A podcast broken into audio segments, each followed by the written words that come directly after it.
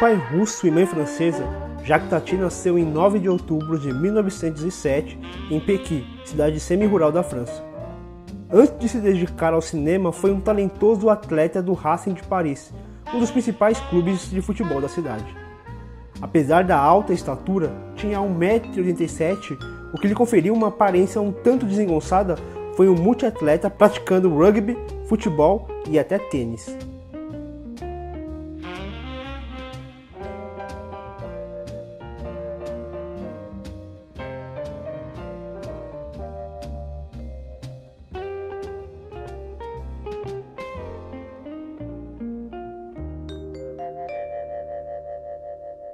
Em 1932, estreou no cinema como ator e roteirista, realizando uma série de curta-metragens onde já testara suas brilhantes gags. Em longa-metragem, sua estreia foi como ator, em Sylvie et le Fantôme, mas em 1947, com Carrossel da Esperança, é que Jacques Tati mostra sua genialidade ao mundo. O longa contava as desventuras de François, um carteiro francês de uma pequena aldeia, que tentava incorporar os conceitos de serviços postais norte-americanos, até então os mais eficientes do mundo. O filme recebeu o prêmio de melhor roteiro no Festival de Veneza em 1949 e o Grande Prêmio do Cinema Francês em 1950. O filme mostra uma aldeia bucólica que, ao ser influenciado pela cultura americana, passa a se comportar de forma obsessiva, se atropelando e deixando de olhar ao seu entorno. François é a representação da ingenuidade cândida daquela aldeia. Ele sempre se coloca à disposição para ajudar as pessoas e para que pudessem fazer isso de maneira mais ágil, tenta incorporar os métodos americanos de entrega. Além da crítica ao vislumbre que temos pelo modelo americano de vida, o famoso American Way of Life, Tati traz em seu primeiro longa um cuidado minucioso com a composição da mise-en-scène, explorando um conjunto imenso de elementos em tela. O diretor também apresenta um talento absurdo em ambientar sem pressa suas gags, fazendo-nos rir prazerosamente durante todo o filme, em especial no terceiro ato. O filme seguinte, As Férias do Sr. Rouleau, foi rodado em 1951 na praia de Saint-Marc, na Bretanha, levando um ano para ser concluído. Sua estreia no cinema foi um estrondoso sucesso, ganhou o prêmio Louis Deluc e o Grande Prêmio da Crítica Internacional em Cannes, em 1953. E não foi à toa, pois o filme apresenta um dos personagens mais queridos do cinema francês, Monsieur Rouleau, ou, como conhecido no Brasil, o Sr. Rouleau. Aqui, Sr. Rouleau, como o título sugere, vai passar um final de semana na praia na companhia da arrogante e mesquinha burguesia francesa. Sim, estamos diante novamente de uma comédia deliciosa alicerçada em uma contundente crítica social. Tati faz o Sr. Rouleau um agente de mudança, de incômodo, de transformação. Essa premissa é lindamente expressa no contraste entre o Mauricinho metido a intelectual, que passa o filme todo lendo o jornal e cuspindo opiniões às quais ninguém solicitou, e Sr. Rouleau, que quando tem acesso a esse mesmo jornal, faz algo muito mais interessante com ele. Um chapéu, para que pudesse brincar com as crianças. Sr. Rolô é alienado, mas não no sentido de não se importar com nada. Para ele, não adianta querer saber de tudo olhando o mundo pelas folhas de um jornal e não observar as pessoas à sua volta. Chegamos então a 1957, onde Jack Tati inicia a realização de Meu Tio, considerado seu filme mais poético. Meu Tio alçou a carreira de Tati que passou a ser reconhecido mundialmente como o gênio que realmente o é. O filme foi apresentado em estreia mundial em 9 de maio de 1958 no 11º Festival de Cannes e lhe rendeu o prêmio especial do júri. O filme recebeu consagração mundial ao conquistar o Oscar de melhor filme estrangeiro em 1959. The winner is My Uncle, Spectre Grey Auto.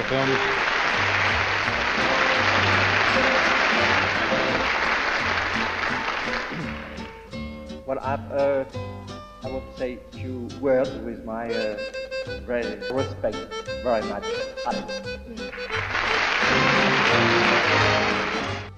Em Meu Tio, continuamos a acompanhar a inocência disruptiva de Sr. Rouleau, que agora está visitando a casa de sua irmã, Madame Arpel, que é obcecada pela tecnologia empregada em sua futurística residência.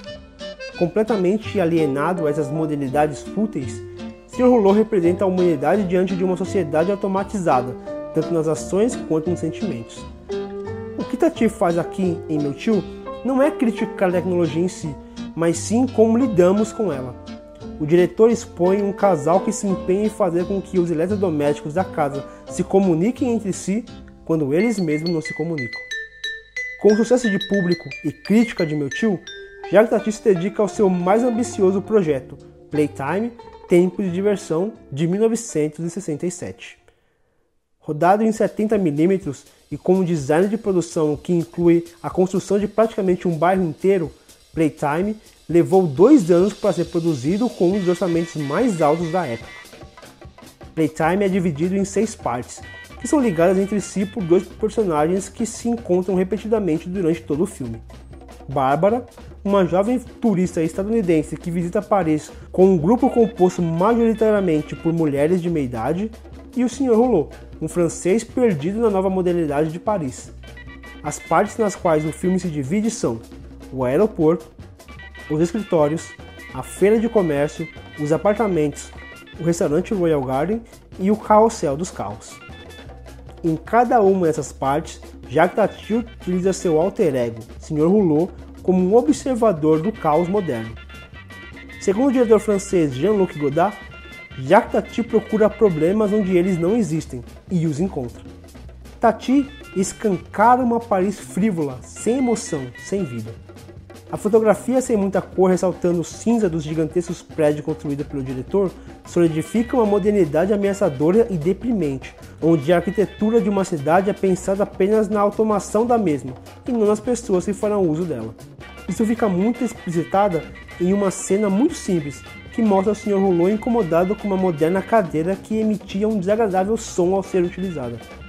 Para o Sr. Rouleau, não importa quem assinou o design daquela cadeira, ele só quer se sentir confortável ao se sentar nela. Essa é apenas uma das várias críticas que Tati faz nessa brilhante obra, que infelizmente, graças ao seu alto orçamento e fraca recepção do público, levou o diretor à falência. Finalmente chegamos a 1971 com seu último filme lançado no cinema, As Aventuras do Sr. Rouleau no Tráfego Louco. Agora, o Sr. Rouleau é um designer de automóveis e, junto com sua agente de publicidade, Maria, deve levar um motorhome até o salão de automóveis de Amsterdã. Durante a viagem, causa as maiores confusões pela autoestrada. Sinopse de Sessão da Tarde? Pode até ser, mas engana-se quem acha que o filme é apenas isso. Aqui temos um Sr. Rouleau muito mais solto, com gags que lembram mais a fisicalidade presente em Carrossel da Esperança e em As Férias do Sr. Rouleau, tornando o filme mais engraçado do que o seu antecessor. Mas apesar desse tom mais cômico, Tati jamais se esquece de usar o humor para expor o absurdo que pode ser nossas vidas quando deixamos de prestar atenção às pessoas à nossa volta para olharmos apenas para os nossos próprios bens. Tati mostra o que pessoas que vivem em grandes metrópoles sentem todos os dias. Nas ruas não existem pessoas, apenas carros. O diretor mostra uma cidade que funciona em favor dos automóveis, o que faz com que essa cidade, na verdade, não funcione. Tati cria uma dualidade entre o nosso fascínio pela modernidade e a nossa real necessidade dela. Não são críticas pessimistas ou distópicas, e sim reflexões sobre o quanto a sociedade tem se permitido moldar para se adequar às necessidades da modernidade, quando na verdade deveria ser o contrário. Em 1937, o diretor recebeu o César francês pelo conjunto de sua obra. Aclamado como um dos maiores comediantes da história do cinema, Tati morreu em 1982, deixando inacabados projetos como Confusion, roteiro que havia concluído recentemente com Jack Lagrange, seu habitual colaborador, e O Mágico, adaptado e dirigido por Sylviane Chomet em 2010. Apesar de ser um gênio do cinema, seu cinema ainda é pouco reconhecido. Por isso nós, aqui do Artcines, recomendamos fortemente que vocês ouçam o podcast do Plano Sequência, onde discutimos com mais profundidade todas as obras de Jacques Tati. O link estará disponível nos comentários. Esperamos que tenham gostado de conhecer um pouco mais sobre esse brilhante diretor. Os links utilizados para a pesquisa deste episódio estarão na descrição. Não se esqueça de curtir o vídeo, assinar o canal e também compartilhar nas suas redes sociais para que mais pessoas conheçam o trabalho desse diretor. Este episódio fica por aqui. Um forte abraço e até a próxima.